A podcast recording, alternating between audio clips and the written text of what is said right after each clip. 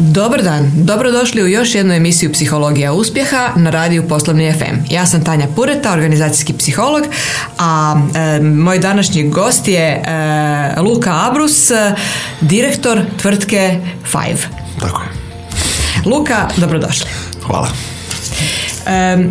Za početak jako je važno da e, kažem kontekst zašto je Luka e, gost u ovoj emisiji. Dakle, Luka ima toliko uspjeha iza sebe i toliko je jedan renesansni čovjek u smislu raznih e, interesa da ja vjerujem da će mnogi poduzetnici, mnogi poslovni ljudi, a i općenito ljudi dobiti jako puno zanimljivih i korisnih uvida koje je Luka do sada stekao, a kad ga pozovemo emisiju za 20 godina vjerujem da će to biti još i više i još bogatije. Međutim, neposredno neposredni povod je da je tvrtka Five u trećem kvartalu ove godine ostvarila najbolji rezultat u povijesti te, a, te je naravno ovaj, rečeno da ako se takav rast nastavi 2020. bi mogle zaključiti s prihodom većim od 15 milijuna dolara ili 100 milijuna kuna. Iako početak godine tako nije izgledao. Pa evo, koja je tajna uspjeha? Pa prvo hvala na, na ovom uvodu. I ja bih volio misliti da su tek uspjesi ispred da ovo sve dosadi ono, moja prijašnja karijera prije poduzetništva je bilo u Microsoftu i tamo je bila super fraza koja je rekla heroes back to zeros. Na kraju svake godine sve što smo napravili se resetira opet smo, budžeti su svi na nuli moramo sve novo napraviti. I to mi je nekako super mantra i sve je to super. Nekako i ja i, i moji partneri s kojima, s kojima radimo u se ono osjećamo da svake godine ok, novi list idemo iz početka i šta sad tek moramo napraviti tako da još nas, ono, ima još stvari ispred nas, nadam se. za 20, za 20, imat ćemo šta pričati za 20 godina. Ali to je isto stvar, da, šta, šta ću htjeti još za sljedećih 20, valjda. ali što se tiče Five ove godine, da, mislim, početak godine zapravo izgleda odlično, sjećan i veljača. napravili smo stvarno fenomenalne stvari u New Yorku prošle godine, napravili smo dosta investicija u taj tim, malo smo promijenili strategiju 2019. godine, planirali smo ono da se 2020. ono, da se to materializira od 2020 da vidimo nekakve plodove, naravno tad se dogodila korona u trećem mjesecu. mi smo u tom trenutku um, ono, su sabili redove na neki način. Um, komunicirali ljudima prvenstveno da neće biti nikakvih otkaza ili smanjenja plaća a, a iza toga smo radili planove šta ako bude 20, 50 ili 70% pad prihoda. Ono, koji su nam to scenariji, šta ćemo... Naj, ono? crn, najcrnji, najsvjetliji. Najcrnji, najsvjetliji, mislim 70 čak nismo razrađivali, smo rekli, ok, to je sad stvarno, ono, ne znam šta možemo, nego smo se više fokusirali na ono 20 i 50, pa kao šta ćemo u toj situaciji napraviti, ali bitno je bilo da, da naši ljudi znaju da ono, da, da nećemo dozvoliti da ima ikakvih, da oni osjeti ikako materijalno tu krizu, znači ne, niti otkazi, niti, niti smanjenje plaće. To nam je bila glavna komunikacija. I tako su prošli ono, ožujak, travanj. Bilo je to otkazivanje klijenata, mislim tri veća klijenta su smanjivala drastično stvari, ali paralelno sa svim tim se počeo događati taj rast iz 2019. koji smo tad nekako posijali.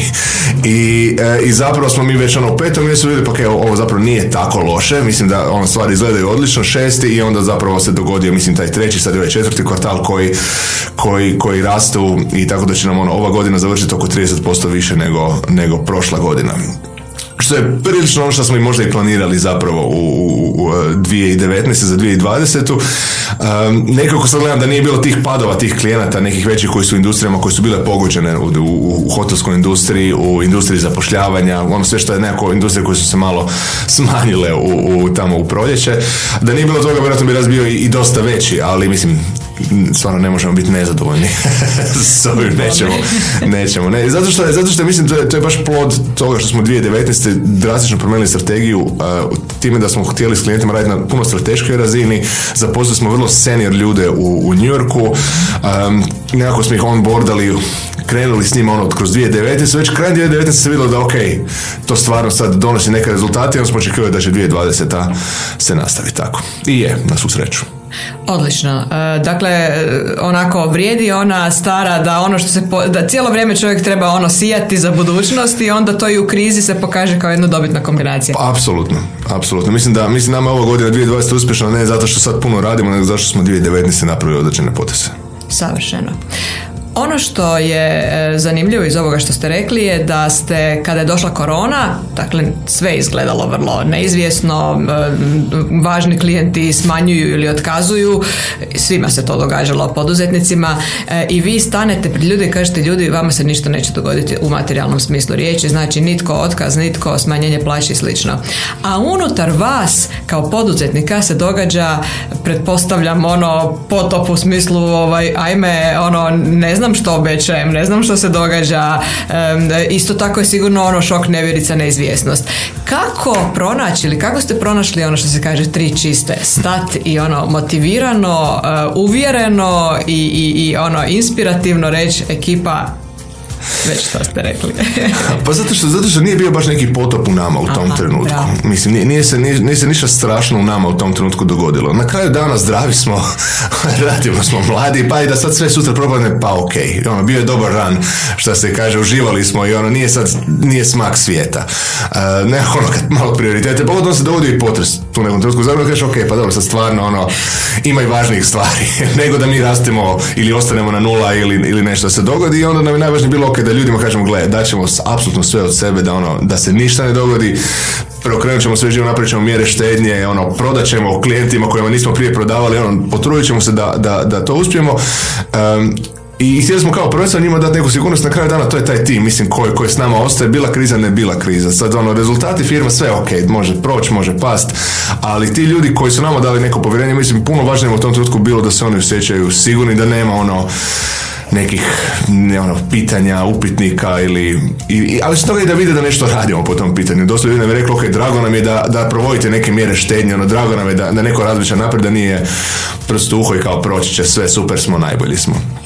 Tako da u, u, tom trenutku, u tom trenutku smo se ono baš bio to neki novi izazov, kao nešto novo, ono, svake godine uvijek neki rast, ok, sad imamo neki mali, nešto malo novo, bilo ogromna količina razgovora, ogromna količina planiranja, Excela, šta ćemo u, u svim tim scenarijima, ja, evo, ja iskreno, ono, mogu reći da sam uživo, meni je to bilo baš zabavno, neka, ok, nešto novo, nekakav novi izazov, teška situacija koju ne, nisam prije prošao, ne znam kako se postaviti i onda nekako izađu valjda te neke vrijednosti koje, ok, šta su nam prioriteti, šta želimo napraviti i dalje se nekako poslužilo.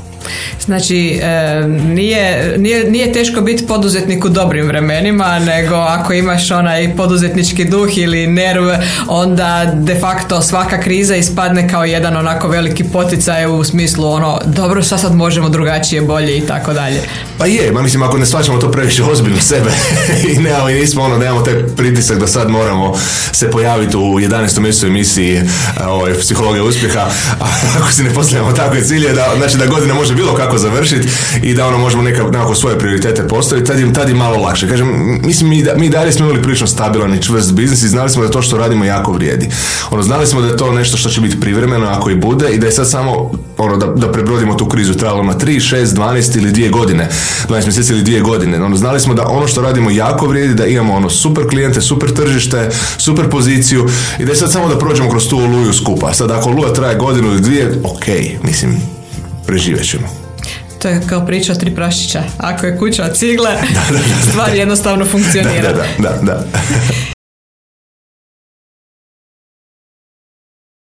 Luka, e, pričamo e, i o korona krizi, ovome da, da ste postigli dakle fantastičan rast, a nismo uopće predstavili e, tvrtku Five. Za one koji možda slučajno ne znaju čime se bavi Five. Five je dakle digitalna agencija iz, iz Zagreba s uredima u Osijeku, malo i Splitu i Rijeci i New Yorku. Zapošljavamo nekakvih 240 ljudi, od toga 11 u Americi, u New Yorku, odnosno zbog korone su sad svi okolo po Americi, ali, ali New York zapravo baza i tamo imamo ured. E, bavimo se izrazom digitalnih produkata za svjetske klijente. 100% naših prihoda dolazi iz SAD-a. E, tvrtku vode tri partnera, znači Viktor Maruhnić, e, Sven Marušić i ja. Odlično. Viktor je u Americi, je li tako? Viktor je u Americi već 10 godina. I ovaj, on vodi taj američki dio firme. Tako, on vodi američki dio firme, radi sa, ono, blisko sa klijentima, sa našim produktnim timom i pročitala sam negdje da ste radili u Microsoftu, je tako, prije i da vas je šefica procijenila da niste baš neki ovaj, e, kapacitet ili potencijal za rukovoditelja i za poduzetnika. je li ovo bio pozitivni inat koji se probudio nakon toga da, da pokažete urbi i torbi? ma nije, ma nije, ma iskreno baš me briga, mislim. mislim, stvarno nije, ne mogu reći da sam se nešto zainatio ili da me nešto, mislim, svako ima svoju perspektivu, mislim, gledam to iz neke sad svoje perspektive, koliko sam možda ja ljudi krivo procijenio, možda im ja nisam dao priliku, neko sebe kritiziram, isto zbog toga, tako da ne mogu stvarno, mislim, ako neko to nije vidio, Absolutno. možda ima neke svoje kriterije, nešto gledao, ja mislim da ta osoba nije bila dobar menadžer, ono, mislim da nije bio dobar lider, tako da me ta kritika nije posebno pogodila, ali, ali mi je pomoglo da možda sebe gledam kritičnije i da gledam, ok, kome ja možda nisam dao priliku kasnije, koga ja možda nisam prepoznao i ko možda sad u meni tako razmišlja kao što sam ja tad razmišljao o toj osobi. Vrlo moguće, dakle to je sve stvar trenutka i naših osobnih nekakvih kriterija, liste koje imamo unutar sebe. Međutim, dakle, vodite firmu, vi i vaša dva partnera. Šta znači, e, koje su to nekakve karakteristike? Što znači, e, što čovjek treba imati da vodi jednu takvu firmu e, ovako samouvjereno i sposobno i uspješno kao što vi radite? Pa, nama je ovo prvi put da vodimo ovakvu firmu i svake godine je bilo prvi put da vodimo firmu od 100 ljudi, 150, 200, 240, koliko već. Znači, i mi se nekako učimo e, tom cijelom procesu i mi zapravo nismo imali nekog mentora, nekog iznad nas koji bi nas mogao malo obrazovati. Napravili smo dosta grešaka na tom putu. Napravili smo grešak u organizaciji, s ljudima, s klijentima. Dosta toga smo i naučili, ali ono što je nekako nama prilično bitno da, ono, da, da isključimo ego iz te priče, da ne mislimo da smo ono sveznajući i da se možemo međusobno iskritizirati, da dozvoljavamo našim ljudima da nam kažu stvari koje ne funkcioniraju, da, da funkcionira nekakva ta ono, kultura stalnog napretka, da ja jedino možemo doći do tog nekog napretka ako komuniciramo i analiziramo neke stvari i da se ne ono uzdamo u nekakve, kako mi zovemo, vanity metrike, tapšenja po leđima ili pohvale klijenta, nego se uzdamo u stvarne uspjehe koje smo napravili mi za naše klijente koji su mjerljivi. I, i, ono, i gledajući tako nekako ono, naš rast razvoj, onda znamo, ok, znamo koji nam je smjer, mislim da su neke temeljne vrijednosti s kojima koje smo si postavili, šta želimo biti, gdje želimo biti, se zapravo radimo na tome. Ono, ja, ja često kažem kad me, kad me ljudi pitaju koja je vizija sad Five, a vizija je isto zadnjih deset godina. Ono, ne, ne, ne, mogu reći da smo mi sad nešto drastično mijenjamo tu viziju, rafiniramo je sigurno i radimo nekakve male korake, ali vizija je ista, želimo biti top svjetska agencija koja radi na ono doista top produktima, zapošljava najbolje ljude, daje im priliku iz Hrvatske da rade stvarno na stvarima koje ne bi mogli inače raditi i da stvorimo nekakav ono, nešto, nekakvu veću vrijednost od, od, nego, nego što je bila prije. Mislim, vrlo jednostavno, ali, ali ta vizija je zapravo nepromijenjena i zato ono, cijelo vrijeme ono, radimo na razvoju e, tog američkog biznisa, zapošljavanju gore, zapošljavanju ovdje, obrazovanju i mislim sve onda proizlazi iz toga dalje. Dakle, ako je dobro postavljena vizija, ona je trajna i u principu onda samo nekakva strategija ili ciljevi u datom trenutku samo pod, podupiru tu viziju. Tako Google vas je e, stavio na listu, jel, ovaj... Bilo je tih certifikata, bilo je to. Sad čak, čak ja ne, ne znam, mi, mi, zapravo kao agencija jako malo pažnje pridemo tim nagradama, mislim da bi trebali puno više. Mislim da je to neki naši ono nekako propust, jer kao nemamo vremena, ma kao nagrade za nekako za prošli rad. Nekako ono, cijelo vrijeme je taj mentalitet Heroes Back to Zero, ono, napravili smo projekt, isporučili smo ga klijentu, smo dobili te rezultate, um, ali krenemo sljedeći projekt. Sad nekako, ko da nemamo mentalne volje se baviti s tim dalje, što mislim da je krivo. Mislim da, mislim da vidimo u industriji da su jako važne te nagrade i da je jako važno uopće stati i prepoznat šta smo napravili, ono, stati na kočnicu i pohvaliti sebe i ljude koji su radili, ono, dozvoliti industriji da te pohvali, jer da ima fenomenalnih radova koje smo radili, ali nekako ono, se stalno moramo natjerati da prijavimo neke projekte od prije tri mjeseca, to je, a kad je to bilo, imamo toliko novih izazova u ovom trenutku, tako da moramo tu malo balansirati bolje. Pa ja vjerujem da su i te priče dobre i za poduzetnike i za industriju i za općenito um, hajdemo reći ovaj, i, i, i, društvo da malo vide što se sve događa dobro i pozitivno, da ne pričamo samo onome što ne valja, nego dakle vi ste stvarno jedna uspješna priča sa uspješnim ljudima, ostvarujete misiju i viziju na pravi način, tako da, uh, tako da svakako se posvetite tome da malo više pričate o sebi. Ma ne, pa pričamo o sebi, ali baš ove industrijske nagrade, certifikate, neke te stvari, tu mislim da smo da možemo puno više nego što, nego što, odnosno da zaslužujemo puno više nego što uopće mi se prijavljamo ili radimo. Um, ono što je e, ono što je važno je da ste vi do, do početka pandemije, odnosno od početka pandemije zaposlili još 44 osobe, jel tako? I, i osvojili niz projekata. Da li je to ono što ste već posijali prošle godine ili su to neke nove stvari bile? Pa dosta novih stvari. Mislim, primijetili smo da, da cijela zapravo industrija, nama u IT je dosta lako. Znači, ono, to je, to je ono sad taj market koji raste i sad smo svi pobjednici. Mislim, sve, sve zapravo IT firme raste, zato je prilično teško vidjeti možda ono ko je sad stvarno da raste zato što je dobar, a ko raste zato što jednostavno raste, rastu svi. i, I tu smo opet možda malo kritični prema sebi jer želimo ono da rastemo zbog toga što, ono, zbog teh nekih stvari koje radimo za klijente, ali, ali ono što se meni jako sviđa za kako to možemo dijeliti da kad gledamo na kojim projektima rastemo i za koje klijente. Uh, rastemo baš na tim strateškim projektima, znači onim projektima koje nismo radili 2019. Ne, nego ih sad radimo i tu nam je ono jako biznis ide prema gore, u stvari smo, mislim, od tih nekakvih koliko 44, 44 osoba, mislim da sad to i više, to je brojka od prošlog mjeseca, mislim da, da je sad već to bliže 50. Uh, ove godine smo dobili, ako se ne varam, oko 30 novih klijenata, znači baš novih, novih klijenata. I, i, to je, mislim, i stres na organizaciju i stres na, naravno, na ljude da to nekako, mislim, isporučimo na razini na kojoj su, koje smo mi naviki, koje možda klijenti, koje sigurno klijenti očekuju. Ali to su, dakle, novi, novi neke prilike koje su se pojavile um, u koroni, koje smo mi uspjeli pretvoriti uh, u te neke strateške stvari, strateške odnose i, i, to, i to je nekako ono zalog za raz za 2021. Jer mislim da od tih 30 klijenata njih možemo mnogo pretvoriti u naše ono, stvarno velike, dugoročne, stabilne klijente, ali primjećujemo da zapravo se industrija ne usporava. Znači mislim da IT je ono, u svom stvarno zlatnom dobu i da, da ta digitalizacija ili uh, kao što se vidi da se ono vjerojatno ću krivo citirati, ali ono da je e-commerce narastao u koroni ko, ko u zadnjih, ne znam, deset godina ili tri godine ili pet godina, da je ono toliko brzo rastao ova tri mjeseca, bio kao u zadnje tri godine, evo, mislim da je vjerojatno tako nekakva brojka, da se to primjećuje u, svim aspektima digitalnog, a mi radimo digitalne produkte i mislim da firme su počele puno agresivnije investirati u digital i vide ogromne prilike za sebe i traže partnere koji mogu u tome pomoći. I to onda je naša izbor, hoćemo li biti izvođač rada, hoćemo biti strateški partneri i ono baš to je onda to što smo napravili 2019. smo se puno više okrenuli prema tom strateškim odnosima i zapošljavanju ljudi koji mogu takve strateške odnose održavati i zapravo na tome vidimo najveći rast. što znači zapravo biti strateški partner? Strateški partner, znači mi kad smo počeli, kad smo pokrenuli firmu, mi smo bili uh, development firma, znači firma koja se bavila razvojem softvera. Znači neko bi došao nama s nekom specifikacijom i mi bi to odradili. Onda smo počeli investirati značajno u dizajn jer nas je to zanimalo i vidjeli smo da nam je to jako bitna stvar oko, oko digitalnih produkta. Jasno, ali govorimo o 2011. 2012. godini, znači relativno, relativno davno iz, iz današnje perspektive. Um, no i dalje je to ono proces da neko ima neku ideju, neko ima neki produkt, neko ima neki problem koji onda mi riješimo nekom tehnologijom ili dizajnom kako su oni zamislili. mi smo u taj design i development zapravo zadnjih 3-4 godine počeli drastično dodavati dvije stvari. Znači, jedna je stvar prije toga svega, to je product discovery, strategija produkta.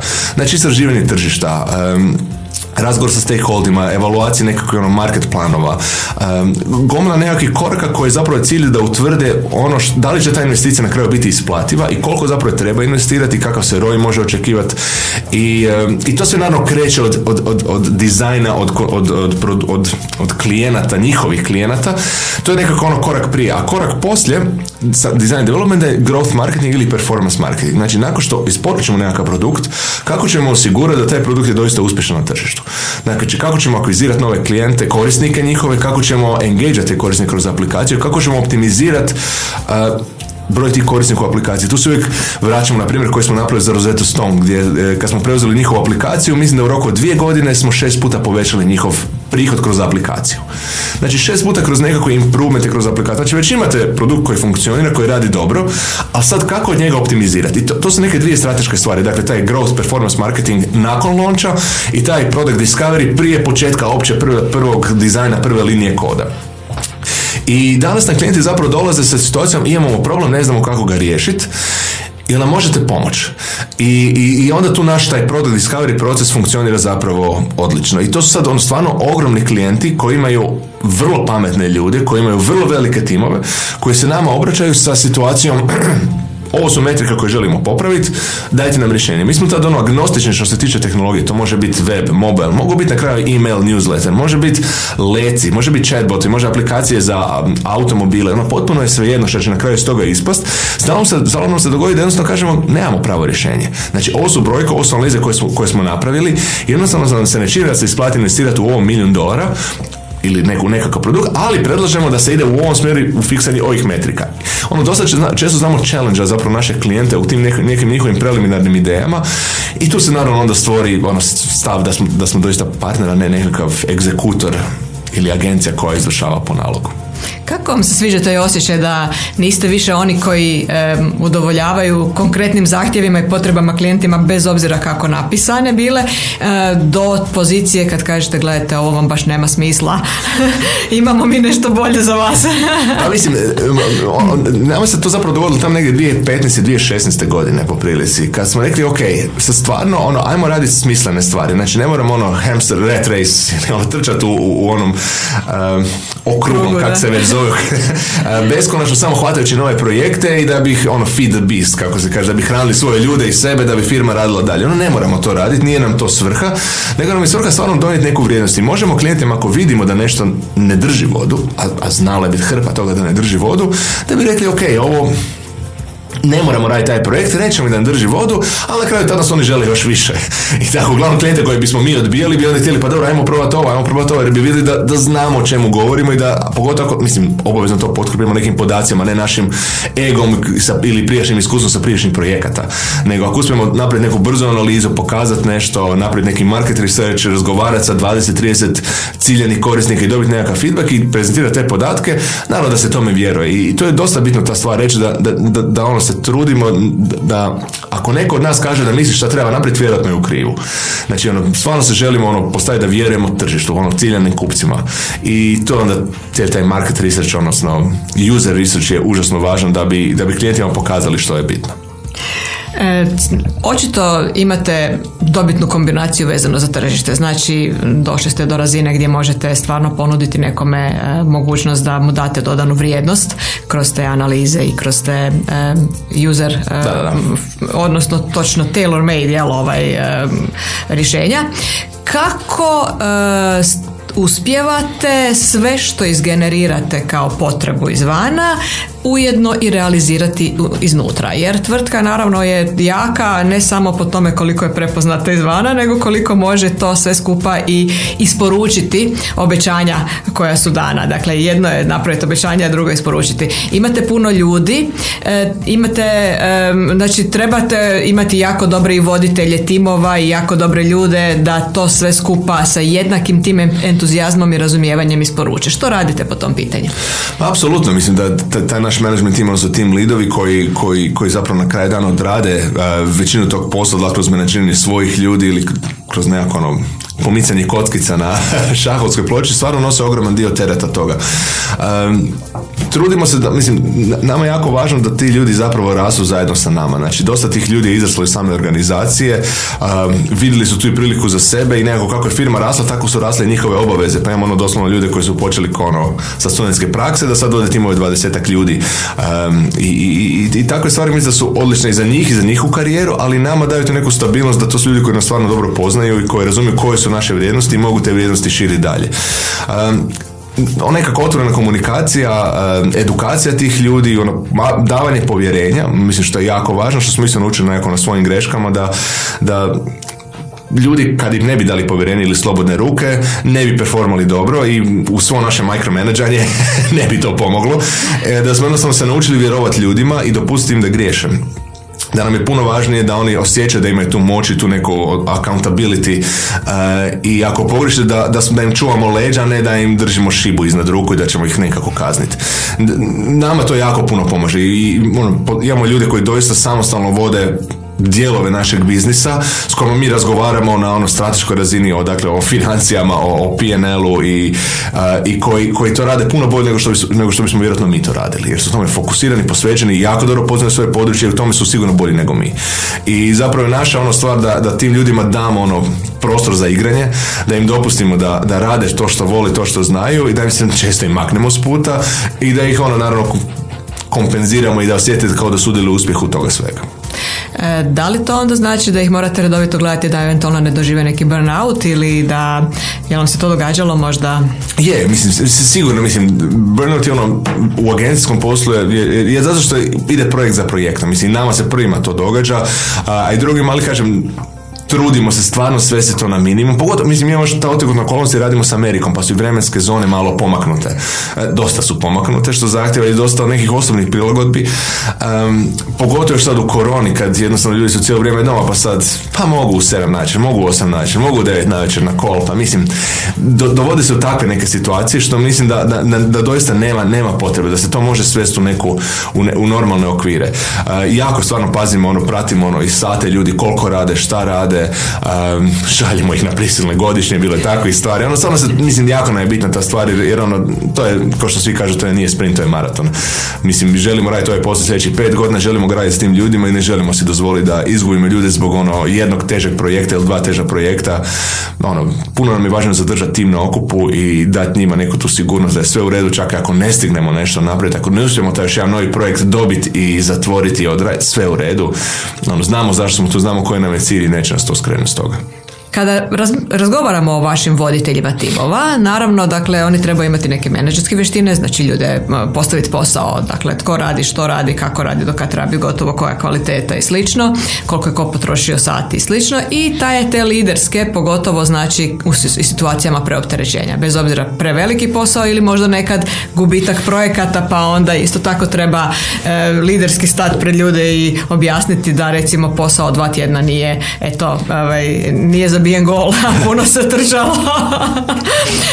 šta je, što je e, teže ili što je lakše naučiti voditelje menadžerske, liderske, e, kako ste to riješili? Jesu li vam vaši voditelji dobri lideri? Pa mislim, sigurno je puno lakše naučiti menadžerskim vještinama, jasno. E, pogotovo za nas koji smo iz nekog tog inženjerskog pogleda, to da možemo gledati kao matematiku, odnosno gledamo to na, na kockice i sad kako ćemo posložiti, kako ćemo ono, razgovarati s ljudima, šta ćemo zapravo dobiti iz njih, kako ćemo njima vratiti neke, neku korist od tih razgovora i mislim klasično menadžiranje. naravno da je puno teže zapravo dobiti to, to te zapravo stvarno prave lidere izgraditi tih organizacija. Meno što je, vidi se da stvarno neki ljudi imaju prirodne tendencije biti nekako lideri, ali opet njih trebamo ono usmjeriti, oblikovati, dati im zapravo mandati priliku da to pokazuju. naravno, bitan nam je, ono, bitan nam je stvar da, da naši svi ti stvarno imaju dovoljno slobode da budu lideri svojih timova.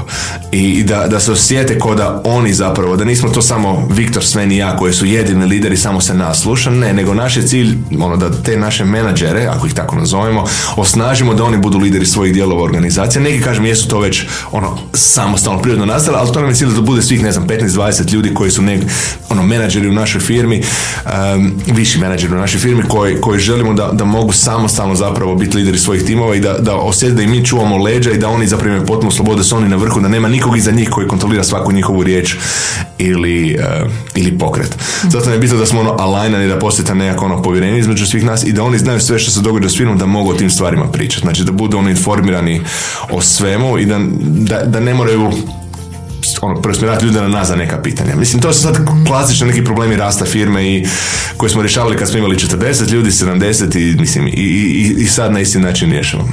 Je li velika razlika uh, imati 40 i 240? Pa, Ili gdje dođe do neke razlike? pa ogromna je razlika, mislim, ogromna je razlika. Na, na, nama neki, neki pravi šok je bio na neki, recimo, tih 60-70 ljudi. To nam je ono bio, kad smo morali stvarno dovesti middle manager, kad smo shvatili da više ne možemo mi na kavi ili na ručku objasniti sve što se zapravo događa, da treba nekakav taj srednji sloj ljudi koji, koji to može raditi dalje. I, i, i tu smo shvatili da moramo ljudima početi prepuštati zapravo kontrolu, potpunu kontrolu nad. Je li to bilo teško? pa, bilo me strah, mislim. Nije, nije, nije, nije toliko bilo. Znali smo da to moramo napraviti, ali ono, bilo je, bilo je malo teže. I neko smo se tada upravili, ono, ne možemo, odnosno ne može ova firma, ono, ne možemo mi biti jedini koji, koji to nose koji to rade, no ti ljudi isto tako, mislim, sudjeluju u tome, apsolutno. I, i nekako smo si to objasnili u tom trenutku kao, radit ćemo da sve bude 5% slabije ili 10% slabije nego što je bilo da sad mi to svaku kockicu menadžiramo, pa, pa ali ćemo zato napraviti tri puta više. Naravno nije bilo ni 5 ni 10% slabije, bilo je možda prvih 2-3 mjeseca što ne bi uhodili, kasnije je bilo 50 puta 50% bolje nego što smo mi to radili, ali to je cijela ideja biranja nekako dobrih ljudi koje, s kojima želimo raditi. Rizik se isplatio. Rizik. Da, da, da, da, slažem se, slažem se. E, super. Um, jedno, jedno pitanje, ja vjerujem da sad mnogima vrlo, vrlo zanimljivo. Znači, vi radite na nekoliko lokacija kao firma i na neki način vam je poslovanje online sastavni dio posla zato što možete ponekad jedino sastančiti na takav način ili vidjeti se i tako dalje.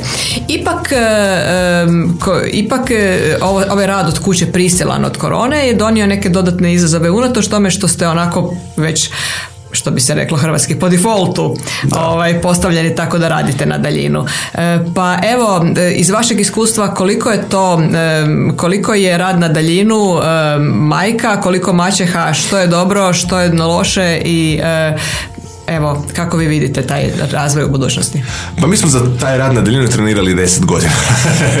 znači, naš, naši timovi jesu u Osijeku, dakle tu po Hrvatskoj, e, Zagrebu, Yorku i mi, mi jesmo najknuti na kolovi na sve ostalo. Ono što je problem, znači postoji stvarno problem, a to je da jednostavno se gubi ta kohezija timova. E, da, da Znači mi recimo kad bi došao naš novi zaposlenik u New York, bi ga odmah u roku od mjesec dana doveli u Hrvatsku da vidi cijeli ti, da se upozna s ljudima, da vide ono kako, kako uopće mi funkcioniramo. Sad to već nismo radili za par novih ljudi koji su se pojavili u New Yorku i osjećamo da sad je to već dislocirano malo osoba koja koja možda nije, ono, nema potpunu sliku ko smo zapravo sve mi, nego vidi samo svoj mali krug ljudi s kojima zapravo radi.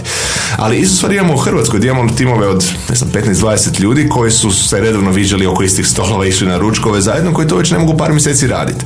Na svu sreću imali smo dobro ljeto u Hrvatskoj, mislim i u Zagrebu, gdje su zapravo timovi bili stvarno maksimalno u uredu i zajedno, ali sad smo se počeli pripremati da do prvog ožujka nećemo se vratiti urede ima sad najava cjepiva, ali dalje mislim da sljedeće, da će ova zima biti prilično tmurna što se tiče tog nekog remote rada i naš najveći problem je kako zadržati tu koheziju tih timova, kako zadržati timove na okupu. I pokušavamo doista različite stvari.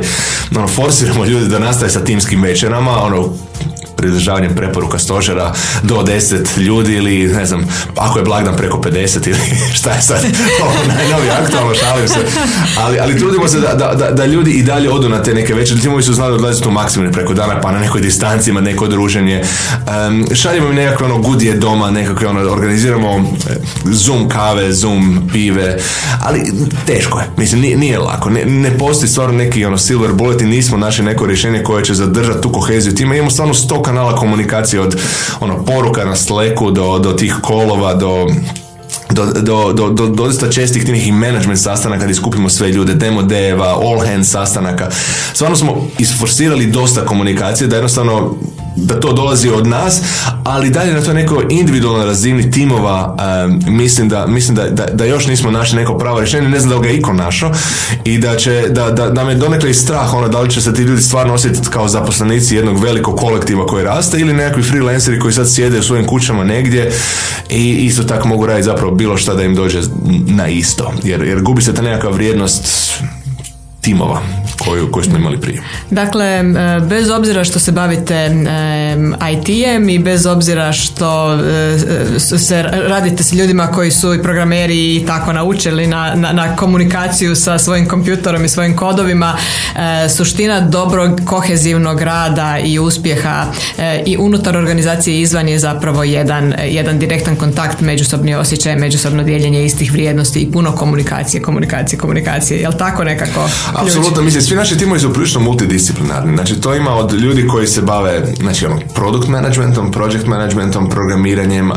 team leadovi što se tiče tehničke strane, design leadovi, dizajneri, testeri, um, ima ih, ono, mislim, to su ljudi sa različitim backgroundima, sa različitim skillsetima, sa različitim ono, pogledima na projekt i na produkt i to, to je ono, uspjeh tih projekta često ovisi od tih 6-7 različitih pogleda na projekt i produkt, ti je ta komunikacija užasno bitna. I mi imamo, mislim, kažem, IT je treniran za, za taj remote rad i imamo te, različite te tehnike od dnevnih sastanaka, stand-upa, uh, timskih, tjednih, uh, sve, je to ok, ali, ali taj neki osobni kontakt, ta nekakva osobna dnevne šale, dobar odnos, to me strah da, da, da ako, ako se ovako nastavi sljedeće dvije, tri godine da, će, da, da ćemo morati biti prilično inovativni da zadržimo te timove na okupu i da će, da će ljudi zapravo se morat um, dosta prilagoditi i dosta, dosta snaći u tom novom okruženju, da neće biti lako kao prije.